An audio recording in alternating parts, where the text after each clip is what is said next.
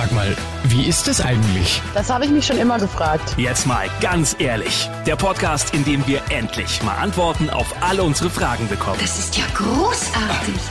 Und hier ist der Mann, der Licht ins Dunkel bringt. Martin Brockmeier. Servus und hallo, da bin ich wieder. Schön, dass auch ihr dabei seid zu einer neuen Folge von Jetzt mal ganz ehrlich. Und heute geht's hier um ein Thema, das echt nicht schön ist, aber jeder von uns schon mal mitgemacht hat. Thema Trennung. Wenn ich euch frage, wie eine perfekte Trennung aussieht, dann hat ja jeder von uns so seine eigene Vorstellung. Aber sind wir ehrlich, bei den meisten von uns hat's noch nicht so richtig geklappt mit der perfekten Trennung. Deswegen habe ich mir auch heute eine Expertin eingeladen, die uns alle Tipps und Tricks zu einer perfekten Trennung verrät. Nämlich Juliette. Sie ist Beziehungsexpertin und Single Coach aus München. Hallo Juliette. Hallo, Servus. Juliette, jeder von uns stand ja mal vor der Entscheidung, trenne ich mich vom Partner oder bleibe ich mit ihm zusammen, soll ich bleiben? Wie findet man da die richtige Entscheidung? Weil es ist ja nicht so leicht, sich da echt zu entscheiden. Ja, in der Tat. Also zum Thema Entscheidungen gibt's äh, ganz viel, was man dazu sagen kann. Und ähm, ganz oft haben Menschen ja Angst, dass sie die falsche Entscheidung treffen. Ne? Oder und eigentlich gibt es keine falschen Entscheidungen. Ja, es gibt Entscheidungen, die Konsequenzen haben. Ja, und man muss sich halt überlegen, mit welchen Konsequenzen eine Trennung einhergehen und ob man mit denen leben möchte. Ja, und da ist es manchmal ganz hilfreich, sich wirklich so einen Film zu malen oder zu drehen und sich wirklich vorzustellen, okay, wie wäre denn mein Leben, wenn ich in dieser Beziehung bleibe? Ja, wie wäre mein Alltag weiterhin? Wie wäre ähm, wie wären unsere Urlaube? Wie wären die Feiertage? Wie wird es im Job weitergehen? Wie würden wir uns weiterentwickeln? Und genauso auch andersrum. Ne? Also wie könnte mein Leben ausschauen? Wie würde ich es gestalten, wenn ich mich trenne? Ja, was würde wegfallen? Ähm, was würde ich vermissen? Was gäbe es aber auch Schönes und Neues zu entdecken? Ne? Sich so innerlich irgendwie ein Bild zu malen, einen Film zu sehen von, ja, wird es sein? Und gleichzeitig bin ich immer der Meinung, man sollte eine Beziehung nie leichtfertig aufgeben. Ja, also Beziehungen werden über die Jahre ähm, oder über die Zeit automatisch schlechter. Die Beziehungsqualität nimmt einfach ab. Ne? Und wie mit allem im Leben, von nichts kommt nichts.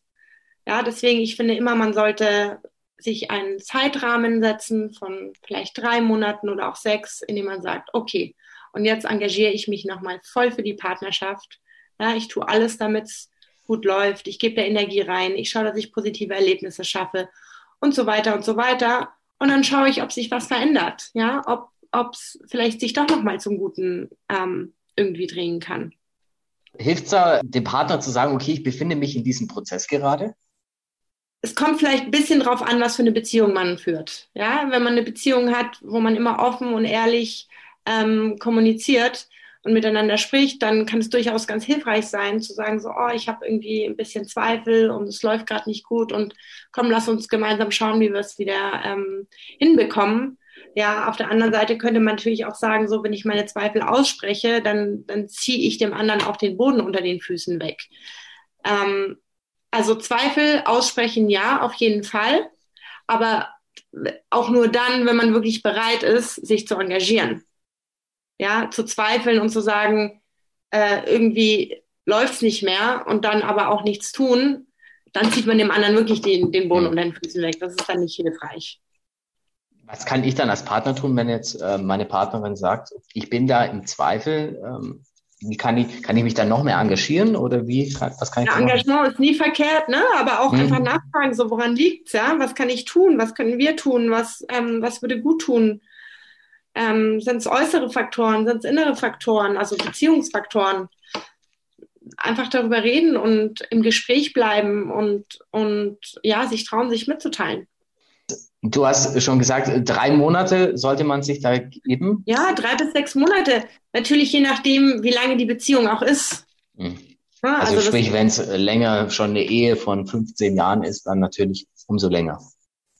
Auf jeden Fall, ne? Also es lohnt sich, ähm, es lohnt sich auch mal irgendwie schlechte Zeiten auszuhalten. Jetzt, wenn ich dann trotzdem zu der Entscheidung für mich gekommen bin, okay, es geht nicht mehr weiter. Wie sage ich es dann dem Partner am schlausten? Ja, das ist natürlich ähm, das perfekte Schlussmachen. Das gibt es nicht. Schade. Ja, schade. Verstehe ich. Ja, also der Partner wird es immer oder der zukünftige Ex-Partner, der wird es immer scheiße finden auf gut Deutsch. Ja, der wird es unfair finden und der wird verletzt sein. Ja, sich da also nicht äh, keine keine Filme drehen, dass, äh, dass sie noch einen Applaus kriegen. Ja, also wird nicht passieren. Mhm. Äh, es ist nicht fair. Eine Trennung ist nicht fair, weil es braucht zwei Menschen, um eine Beziehung einzugehen, aber es reicht, wenn einer sagt, ich mag nicht mehr. Mhm. Ne? Ähm, trotzdem kann man oder sollte man ähm, eine Beziehung mit Klarheit und mit äh, Mitgefühl und Empathie beenden.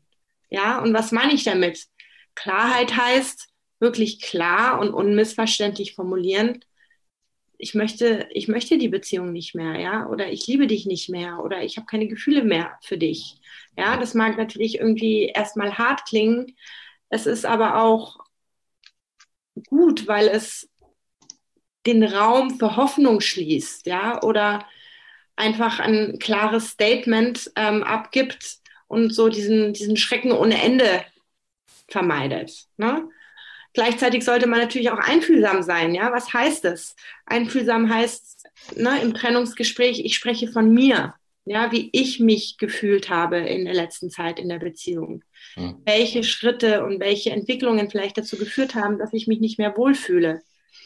Ähm, dann ist es auch ganz wichtig, die Frage nach dem Warum zu klären, ja, weil der andere möchte wissen, warum. Ja, der andere, der wird eh die nächsten Monate grübeln darüber, warum ist das gescheitert. Und je klarer man das formulieren kann, desto mehr Schmerz und Grübeleien, die ja wahnsinnig quälend sein können, erspart man dem anderen auch. Ne? Also die Frage nach dem Warum ist ganz wichtig. Ne? Ähm, Bedauern ausdrücken gehört auch dazu. Ja? Und mit Bedauern ausdrücken meine ich nicht, ich will dich nicht verletzen. Ja, das ist ein Spruch, den braucht kein Mensch mhm. weil man verletzt den anderen einfach mit einer Trennung. Logisch, ja. Ähm, sondern ähm, ich bedauere, dass ich dich verletze, ja, oder es macht mich auch traurig, dass ich dich verzweifelt sehe. Mhm. Ne? Also mitschwingen, mitfühlen mit dem, mit dem Schmerz des, ähm, des anderen. Das gehört noch zu einem guten Trennungsgespräch. Ähm, keine Schuldzuweisungen machen. Ja, in der Beziehung geht es nicht um Schuld oder Unschuld und erst recht nicht in einem Trennungsgespräch. Ja, also äh, olle Kamellen nicht mehr aufmachen, genauso wie neue Fässer nicht mehr aufmachen. Ja, das, das braucht es einfach nicht mehr. Das ist unnötig. Ähm, ja, und wie gesagt, kein Verständnis vom anderen erwarten. Der andere wird abwehren, der wird versuchen zu argumentieren, der wird versuchen, den Partner äh, zu halten. Das ist ein ganz normaler Impuls, ne? weil den anderen trifft es ja aus heiterem mhm. Himmel. Der weiß gar nicht, was da, ähm, was da passiert. Und ja, gerade wenn man irgendwie dazu zu neigt, sehr ins Mit, zu sehr ins Mitgefühl oder ins Mitleid ähm, vielleicht abzudriften, auch stark bleiben, ja, wenn der andere das Betteln und das Flehen anfängt, ja, also stark und konsequent bleiben. Und wenn man weiß, irgendwie, man hat dahingehend Probleme, dann kann man sich auch Hilfe holen und irgendwie sagen, okay, also ähm, man führt ein Gespräch vielleicht von ein, zwei Stunden und dann holt mich ein Freund ab oder sowas, ja, oder eine Freundin, ja, damit, damit es irgendwann auch sein Ende findet und man ähm, ja dabei bleibt, was man sagt und sich nicht äh, vielleicht wieder einlullen lässt, unter Anführungszeichen. Also ich mir gerade frage, wo, in welcher Atmosphäre gestalte ich so ein Trennungsgespräch? Dass ich sage zu meinem Partner, hey, wir müssen mal ein ernstes Wort miteinander reden oder wo? Ja, die Frage nach dem Wo, also auch da, das kommt ein bisschen drauf an, welche Partnerschaft sie haben. Ja, es gibt Menschen, die können wahnsinnig gut reden, wenn sie miteinander spazieren gehen, zum Beispiel. Mhm. Ja, ähm, aber grundsätzlich öffentliche Orte sind eigentlich nicht so gut. Schwierig, ja. Also, ist einfach schwierig, genau. Also am besten in einer heimischen Atmosphäre. Ähm, bestenfalls vielleicht an einem Freitag, nicht an einem Sonntagabend, ja, damit, damit der Betroffene sich einfach ein bisschen Zeit hat, sich zu erholen und irgendwie zwei Tage hat, um Luft zu schnappen und um zu weinen und zu heulen und um, um sich zu schlagen ähm, und sich am Montag nicht krank schreiben lassen muss, ja, oder zu Hause bleibt. Ähm, das ist ein guter Zeitpunkt. Äh, ungünstiger, ein ungünstiger Zeitpunkt ist an Geburtstagen, an Feiertagen, ähm, vor Prüfungen und so weiter. Hm. Hört sich nicht so wahnsinnig. Was ist ein absolutes No-Go bei so einem Trennungsgespräch? Was man gar nicht machen sollte. Klar, wir kennen alle die SMS, ist es aus. Ähm, das geht mal gar nicht. Aber ja, genau. Das, äh, das gehört definitiv dazu. Also ich würde mal sagen, mit jedem, mit jeder Person, mit der man mindestens ähm, äh, sechs bis acht Wochen zusammen war, hat äh, verdient, dass man, dass man sich äh, zusammensetzt und sich sieht und einfach ein persönliches Gespräch hat. Also alles andere geht einfach nicht. Äh, Stichwort Ghosting kennen wir auch, ne? Mhm. Also sang- und klanglos verschwinden. Auch nicht die feine Art, geht überhaupt gar nicht. Es gibt immer mal wieder Fälle von Menschen, die einfach sich beim Fremdgehen erwischen lassen, ja, und ähm, äh, auch so die Beziehung beenden, ja. Ähm, gerne auch im eigenen Bett. Auch sich schlecht benehmen im Vorfeld, ja, oder Streit anzetteln oder Dinge zu tun, damit der andere sich trennt ja, gemein und fies werden. Das ja, ist also, richtig rausprovoziere, dass er wirklich ja, der andere genau, diesen ja. Schritt macht. Genau, das gibt alles. Und das ist einfach, also wer sich trennen möchte, sollte einfach den Mut haben, die Aufrichtigkeit, dem Partner auch entgegenzutreten und dem Ende mit dem Respekt und der Würde irgendwie entgegentreten, die man auch während der Beziehung hatte was mache ich dann danach? Also das ist ja eh schon das Allerschlimmste, dieses Trennungsgespräch ähm, zu vollziehen, sage ich jetzt mal. Was sind dann die nächsten Schritte? Dann kommt natürlich der Schritt, wenn ich ähm, gemeinsam mit dem Partner wohne, auszuziehen? Oder? Ja, also es kommt natürlich erstmal auf die grundsätzliche Situation an. Ne? Also wenn man jetzt ein, zwei Jahre zusammen war, vielleicht noch nicht zusammen gelebt hat, keine Kinder hat, dann ist es natürlich was ganz anderes, als wenn man in der Ehe war, die 20 Jahre gedauert hat. Man teilt alles, Bett, Hof, Haus, Rente, you name it. Ne? Also mhm. da, da ist man einfach miteinander verschmolzen. Ne? Ähm, ich will jetzt mal sagen, wenn die Beziehung ein bis zwei Jahre war, es gab vielleicht nicht so viel, ähm, man hat vielleicht nicht zusammen gelebt oder man lebt schon zusammen, aber es gibt nicht so viel aufzuteilen, dann sind die nächsten Schritte einfach wirklich schnellstmöglich ähm, die sachlichen Themen irgendwie besprechen ähm, das Trennungsgespräch natürlich, also erstmal das Trennungsgespräch, mhm. dann die sachlichen Themen, vielleicht noch ein zweites Trennungsgespräch, auch in Ordnung, ja, wenn der, wenn der Ex-Partner das braucht, um nochmal mhm. Klarheit zu finden, ist es in Ordnung. Dann aber auch wirklich Abstand nehmen, ja, das heißt wirklich Sachen trennen, jeder geht in, seinen, in seine Richtung und ähm, das bedeutet auch keinen Kontakt haben, ja, nicht per WhatsApp, das bedeutet, äh, sich auch von den Social-Media-Kanälen abzumelden oder dem anderen nicht mehr zu followen, weil das einfach immer nur ein Schmerz ist. Ja, Was mache ich, wenn der Partner trotzdem mir dauernd schreibt? Einfach ignorieren? Ja, gegebenenfalls, ja, auf jeden Fall. Ja, also oder ähm, nee, anders, blockieren. Ja, blockieren. Also einmal nochmal, vielleicht einmal klar sagen, so, ich möchte keinen Kontakt mehr. Hm. Es tut mir nicht gut und es tut dir nicht gut und dann blockieren. Okay. Ja, weil es ist wie, es ist wie eine Droge, es ist wie ein Junkie, der immer mal wieder seinen Schuss braucht. Mhm. Ja, in dem Moment, wo wir dann sehen, oh, der ist äh, auf Instagram gerade am Starnberger See, sind wir im ersten Moment irgendwie beruhigt. Ja, und dann geht es einem aber hinterher schlechter. Es bringt einfach nichts. Okay. Ja, das ist so ein, so ein Versuch, die Kontrolle, die einem ja entglitten ist, ja, weil der Mensch gegangen ist, aufrecht zu erhalten, der aber einfach nicht hilfreich ist, sondern nur wehtut.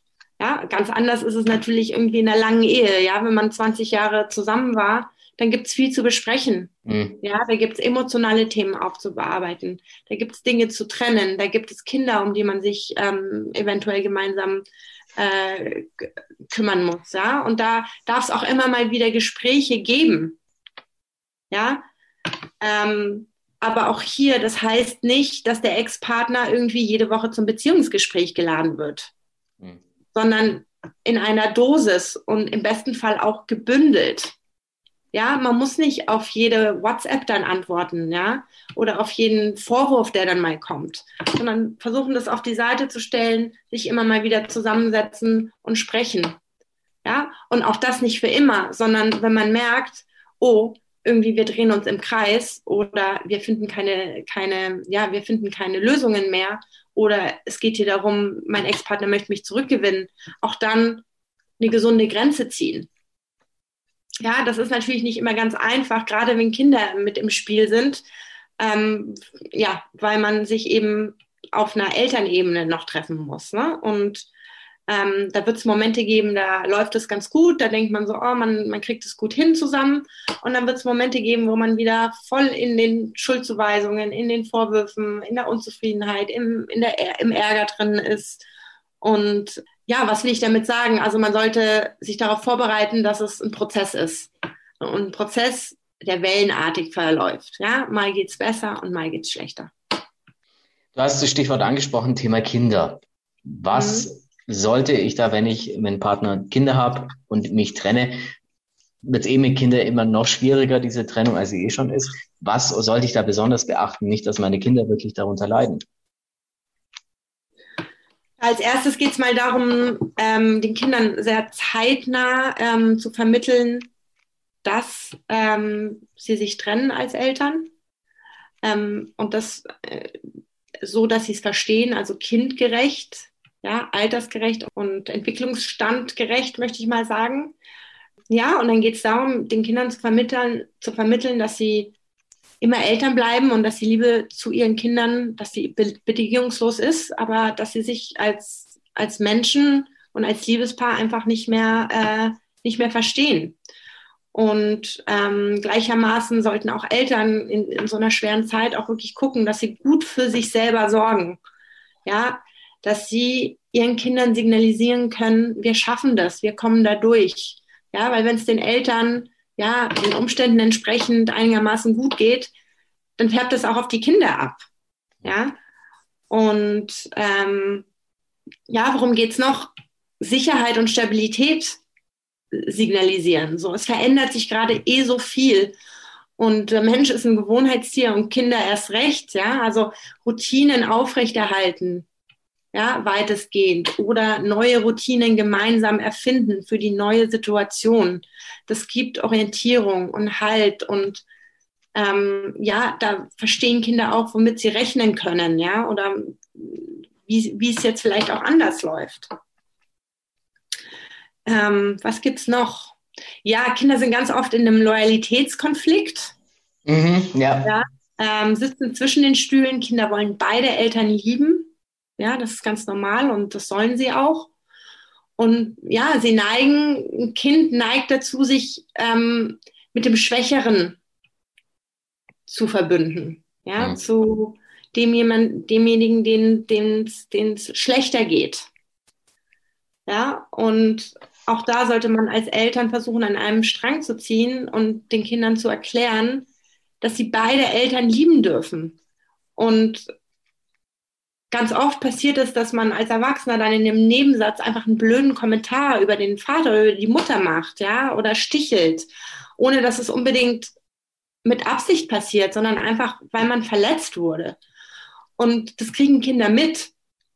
Und eben da auch erklären, so, auch wenn ich manchmal blöde Sachen über den Papa sag, ja, oder über die Mama, es bleibt dein Vater und es bleibt deine Mutter und die, du sollst Zeit mit ihm verbringen und ihn lieben und es ist, daran ändert sich nichts. Ja, und es ist wie, wie ein Kind, das sich manchmal ungerecht behandelt fühlt und äh, man nimmt ihm die Schaufel weg und das Kind will nicht mehr mit dem anderen Kind spielen. Ich finde das Kind auch ungerecht. Ja, so ein bisschen. Das heißt ja dann, wenn sie jetzt meine Frau meinetwegen von mir getrennt hat, ich habe gemeinsam ein Kind mit ihr, sollte ich dann nicht in der Gegenwart meines Kindes schlecht über meine Ex-Partnerin sprechen? Äh, im, nee, im besten Fall natürlich nicht. Ne? Aber sagen wir realistisch, das passiert. Ja? Mhm. Also das, das, das passiert oder man ärgert sich gerade. Ja, weil die Abmachung nicht eingehalten wurde oder jemand zu spät ist oder was abgesagt wurde oder was auch immer, ja, oder mhm. man ist einfach verletzt. Und es wäre unrealistisch zu glauben, ähm, dass die Eltern immer in den besten Tönen übereinander sprechen. Ja, das, das, das kommt in den allerwenigsten Fällen vor. Aber es ist gut, sich das vorzunehmen und sich immer mal wieder bewusst zu machen, oh, ähm, da habe ich halt vielleicht einen Kommentar fallen gelassen, der war eigentlich nicht, na, hm. nicht zuträglich. Jetzt äh, Thema Trennung ist eine wahnsinnige Gefühlssache. Gefühle spielen da Achterbahn fast schon, äh, muss man sagen. Wie kann ich mit diesem ganzen Gefühlschaos, was da in mir drin dann ähm, rumschlingert, sage ich jetzt mal, wie komme ich damit am besten zurecht? Also nach der Trennung. Genau, nach der Trennung. Ja, Gefühle wollen gefühlt werden. Ja, also. Zulassen Gefühle, alles. Ja, zulassen, nicht unterdrücken. Es gibt dieses schöne Sprichwort in Englisch, das heißt, the only way out is through. Ja? Ähm, sich das zugestehen, ja, ich bin traurig, ich bin verletzt, ich bin ohnmächtig, ich bin verzweifelt, ich bin, ich fühle mich schuldig, ich, ähm, ich schäme mich, ähm, ich bin wütend, ja, das ist alles okay und es gehört zu diesem Prozess dazu. Ja, wichtig ist nur, sich nicht festbeißen, ja, sondern viel eher sich gezielt einfach Momente nehmen, um eben was auch immer es zu fühlen gibt, zu fühlen und dann sich auch wieder auf andere Dinge besinnen. Ja, heißt sich was Gutes tun, sich ablenken, Freunde treffen, ein Buch lesen, äh, ein Bild malen, you name it. Ne? Einfach gucken, dass es da eine Balance gibt zwischen dem Gefühlschaos, ja, und ja. aber auch Momenten, wo, wo man einfach eine Ablenkung hat. Und was auch ganz wichtig ist, dass man sich Wut zugesteht. Ja, man darf und sollte wütend sein, weil Wut ist ein Gefühl, ist ein starkes Gefühl und Wut schafft Abstand. Ja, jemand, auf den ich wütend bin, kann ich nicht lieben. Ja, das ist ein ganz wichtiges Gefühl im, im Abnabelungsprozess. Und es gibt Menschen, die tun sich total schwer, damit wütend zu sein. Ja, sie können anderen Menschen schwer etwas übel nehmen. Vor allem und, ja den, den ich lange Zeit geliebt habe, ist ja umso schwieriger. Genau, ja, auf eine Art und Weise ähm, kann es schwierig sein. Und da empfehle ich wirklich, in Wutprozesse reinzugehen, also sich das aktiv herzuholen, indem man sich zum Beispiel eine Liste schreibt. So, ja, was sind die Dinge, wo, wo, welche, über welche Dinge bin ich wirklich wütend? Ja, mhm. was ist da passiert? Und sich dann irgendwie hinsetzen und im Zweifel irgendwie auch wütende Gesten, ja, mal aufstampfen oder in ein Kissen äh, beißen oder ins Kissen boxen und zu gucken, so, wo spüre ich denn die Wut im Körper? Und das wirklich an sich ranziehen, ja, wenn es, wie gesagt, wenn es nicht eh automatisch kommt. Das heißt, ich darf wirklich, äh, was man so schön immer aus den ganzen äh, Fernsehen, äh, Geschichten immer hört, schön auf der Decke mit den schlimmsten, traurigsten Songs ähm, sie anhören und dazu losrollen, ist erlaubt. Ja, absolut. Absolut. Das große Thema ist ja dann wirklich vom Partner loszulassen. Ist da wirklich das einzige Rezept, um das zu schaffen, wie du schon gesagt hast, also die Wut auch zulassen und Rotz und Wasser auch wirklich zu heulen, seine Gefühle freien Lauf lassen? Also es gehört definitiv dazu. Ne? Also das aktive Trauern, die Wut erlauben, ja, seine Gefühle Gefühle sein lassen. Ähm, absolut. Oft sind auch noch Ängste, die dazukommen, ne? was die Zukunft betrifft. Ne? Wie geht's mhm. weiter? Ähm, da ist es auch hilfreich, mal sich zu konfrontieren und sich zu fragen, okay, was sind meine Ängste eigentlich? Ja, und ganz oft, wenn man die mal auseinanderklamüsert und sich genau anschaut, ja, dann bemerkt man, dass es vielleicht ja Angst macht, aber dass es nicht, nicht machbar wäre. Was gehört noch dazu? Ja, einfach ein versuchen, irgendwie optimistisch zu sein und nach vorne zu gucken und sich nicht als nur als Opfer zu sehen, sondern auch als jemand, der sein Leben aktiv gestalten kann, ja, und ähm, dem neue Wege offen stehen und den, der neue Sachen entdecken kann und neue Schritte gehen kann. Und ähm, ja, was dann natürlich auch dazu gehört, ist den Selbstwert zu stärken, hin und wieder mal aus seiner Komfortzone rauszugehen und Neues auszuprobieren, irgendwie sei es ein neues Hobby, neue Freundschaften, ähm, sich beruflich weiterzuentwickeln. Na, also da gibt es viele Möglichkeiten und vor allem irgendwie in dieser Zeit, in dieser schweren Zeit auch liebevoll mit sich umgehen. ja, lieb zu sich sein und ähm, auf sich zu achten, zu schauen, was tut mir gut, ja, und was tut mir momentan nicht so gut, was macht mich eher traurig. Es gibt ähm, vier Trennungsphasen nach Verena Kast. Ne? Also das ist die erste Phase, ist, ist nicht, nicht wahrhaben wollen, ne? wo man so unter Schock steht und völlig neben sich steht und fassungslos ist und noch gar nicht weiß, irgendwie, wie mir geschieht. Dann gibt es die zweite Phase, ne? das sind die aufbrechenden Gefühle. Das ist eigentlich die schwerste und auch längste Phase. Ne? Das ist da, wo eben dieses Gefühlschaos ähm, stattfindet. Genau, und da geht es eben darum, das auch zuzulassen. Dann kommt die Neuorientierung, da geht es dann bergauf. Die Gefühlsausbrüche werden nicht mehr so oft und nicht mehr so heftig, aber es gibt auch noch Rückschläge. Und zum Schluss kommt die Neuorientierung und da merkt man, okay, ich bin jetzt über den Berg und ich, akzeptiere, ähm, ich, das, ich akzeptiere das und schaue nach vorne. Wie lange kann man sagen, wie lange diese vier Phasen insgesamt gehen nach einer Trennung? Oder ist es Typsache? Unterschiedlich. Es ist von Mensch zu Mensch unterschiedlich. Manche Menschen gehen besser mit Trennung um als andere. Ähm, es kommt auch darauf an, wie lang die Beziehung war. Das ist ganz unterschiedlich. Möchte ich nicht nichts Pauschales zu sagen. Ticken da Männer anders als Frauen und wenn ja, wie? Männer sind besser darin, ähm, sind besser in der Verdrängung. Ja, okay. sich eben nicht mit, seinem, mit den Gefühlen zu beschäftigen, sondern äh, sich schnell eine andere Freundin zu suchen oder eine Übergangsfrau oder irgendwie sich die Nächte um die Ohren zu schlagen und rauszugehen. Pandemie bedingt jetzt ein bisschen schwierig, mhm. äh, ne? aber sich, sich nicht so sehr damit auseinandersetzen.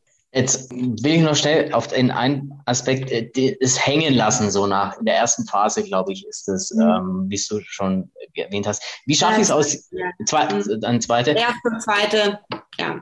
Wie schaffe ich es da aus diesem Loch, in, der, in das man ja fällt, fast wieder rauszukommen?